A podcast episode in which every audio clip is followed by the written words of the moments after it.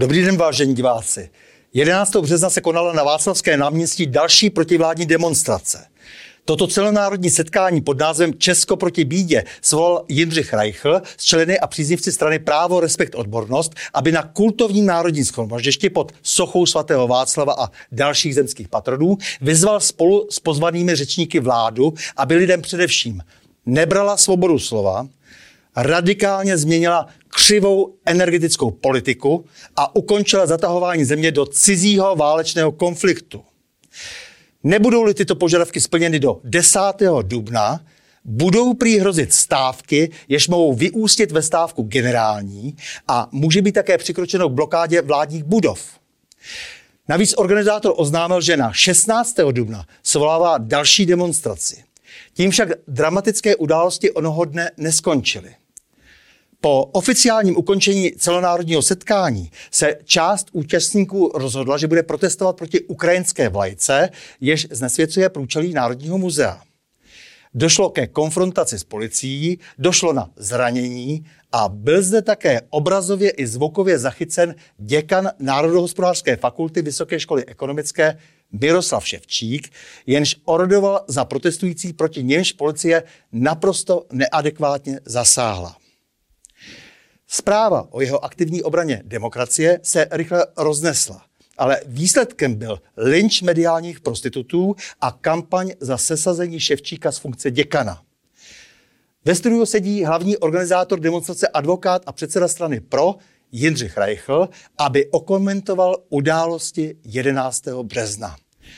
Vážený Jindřichu, eh, vy jste v podstatě dali ultimátum vládě. Jestli do desátého nesplní naprosto oprávněné požadavky, takže se potom budou dít ty věci neuvěřitelné, to znamená například stávky eh, nebo dokonce generální stávka a že dojde možná k blokádě eh, vládních budov.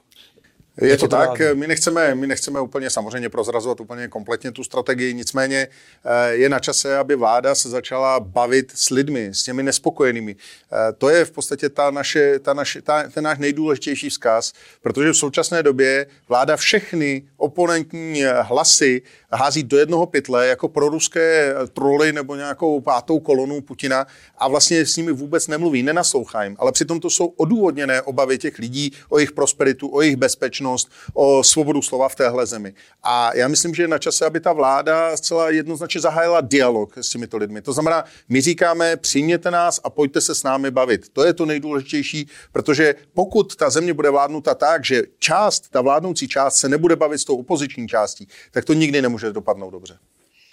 Ministr vnitra Vít Rakušan pravil, že už eh, nebude mít spořadateli eh, demonstrace eh, žádnou trpělivost nebo že nebude mít slitování, slitování. dokonce pravil. Co si asi tak ten učitýlek pod tím představuje? No, já bych taky rád věděl, co si pod tím představuje. Mě to šokovalo, když to řekl. Já jsem se na to díval a říkal jsem si, pane, jo, tak co, co mě čeká?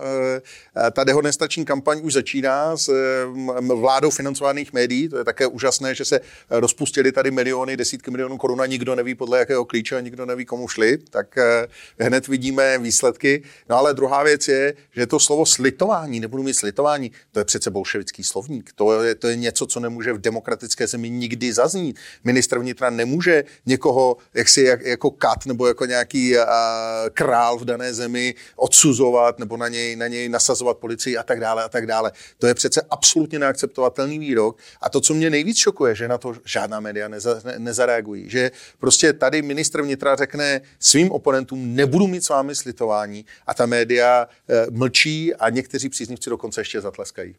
Mimochodem bylo dobrým zvykem, že na postu ministra vnitra seděl vždy člověk s právnickým vzděláním, kdysi dávno.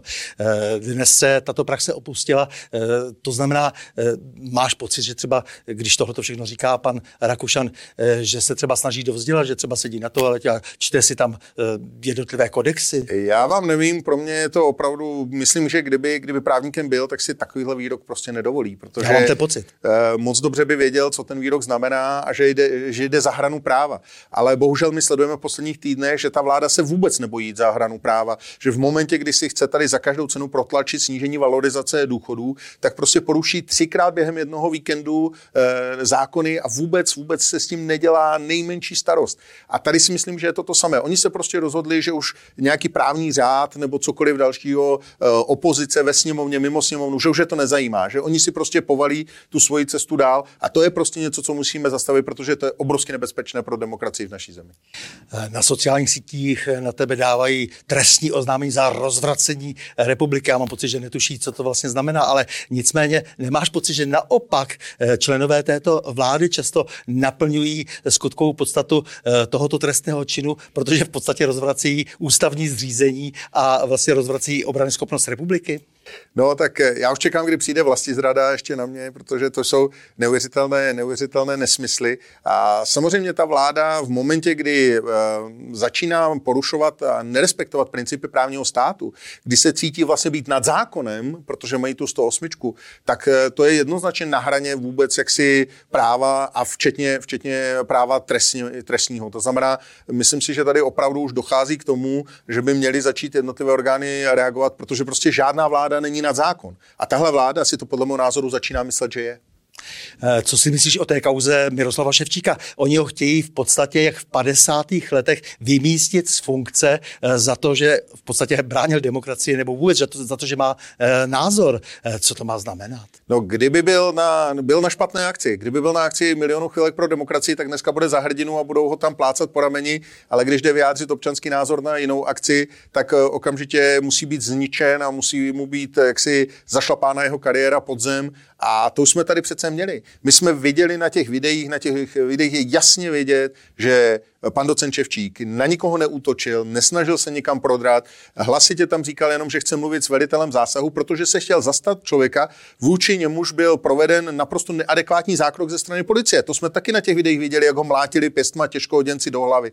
A on se ho chtěl zastat, žádal velitele zásahu a namísto toho byl natlačen tam na zábradlí a dneska je dehonestován a profesně likvidován. Já bych čekal od pana rektora, že se ho spíše zastane svého děkana a že bude žádat od policie vysvětlení, jak je možné, že je tam vůbec natlačili. Mně to přijde opravdu zase jak eh, za, těch, za, za, za té totality. Já říkám, že jsme někde kolem roku 2012 udělali smyčku a začali jsme se vracet zpátky do té totality a dneska už směřujeme z těch 80. let eh, plnou parou do těch 50. let, kdy prostě kdokoliv, kdo nesouhlasí s tím současným režimem, kdokoliv, kdo jde otevřeně projevit svůj občanský názor, tak musí být zničen, kariérně zlikvidován, dehonestován. To, je, to přece tímhle tím způsobem nemůžeme v téhle zemi žít. Já se uh, pana docenta v tomto Eh, ohledu jednoznačně zastávám, vyjádřil jsem mu jasnou podporu a myslím si, že je nemožné tolerovat, aby rektor vyzýval k odstoupení děkana za to, že byl napaden policií.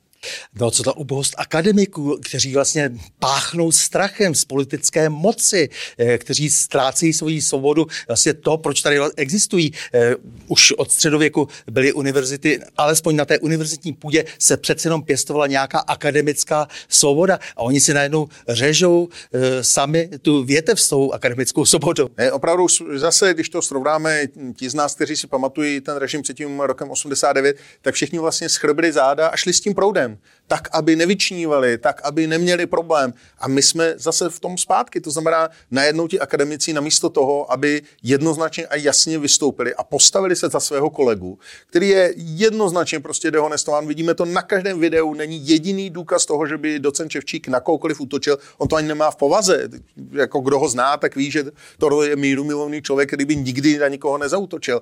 A namísto toho, aby ta akademická sféra se tvrdě postavila proti profesní likvidaci jednoho ze svých kolegů, tak ještě píše dopisy, jak eh, v 50. letech, eh, když byly ty závodní dopisy, které žádali trest smrti pro Miladu Horákovou. Já už jenom čekám, kdy tohle přijde, protože myslím si, že se k tomu jaksi plnou parou blížíme. Eh, všechno zlé pro něco dobré, protože ty si slíbil právní pomoc právě Miroslavu Ševčíkovi a ono by to mohlo i trochu zesílit solidaritu a komunikaci v alternativě v opozici vůbec, protože je to tak silné téma, že by bylo dobře, aby se spolupráce trošku prohloubila mezi lidmi, kteří si vyčítají nějaké detaily, drobnosti a trošku nesmyslně proti sobě brojí. My se s panem docentem známe delší dobu, to znamená, já jsem mu tu nabídku učinil, bude záležet na něm, jestli využije. Co je ale nezbytné, podle mého názoru, že tady opravdu se musíme semknout v tom mušketýrské jeden za všechny a všichni za jednoho a, a odhodit teď to, co nás dělí. Protože tohle je mnohem důležitější boj, než boj mezi jednotlivými stranami, které tady jsou a které všechny, podle mého názoru, byť mají um, různé pohledy na to, kam má Česká republika směřovat, tak ale eh, většina z těch stran se snaží jaksi respektovat demokratické principy. A já myslím, že teď je to opravdu o, o boji o charakter českého národa, boji o charakter České republiky a myslím si, že bychom měli teď opravdu tyhle půdky jaksi odložit stranou a postavit se za něj, protože pokud se nepostavíme za něj, tak se za chvíli přijdou pro všechny z nás. Takže milí Jindro, já tě moc za rozhovor a s vámi, vážení diváci, se těším na další setkání u cyklu O čem se mlčí.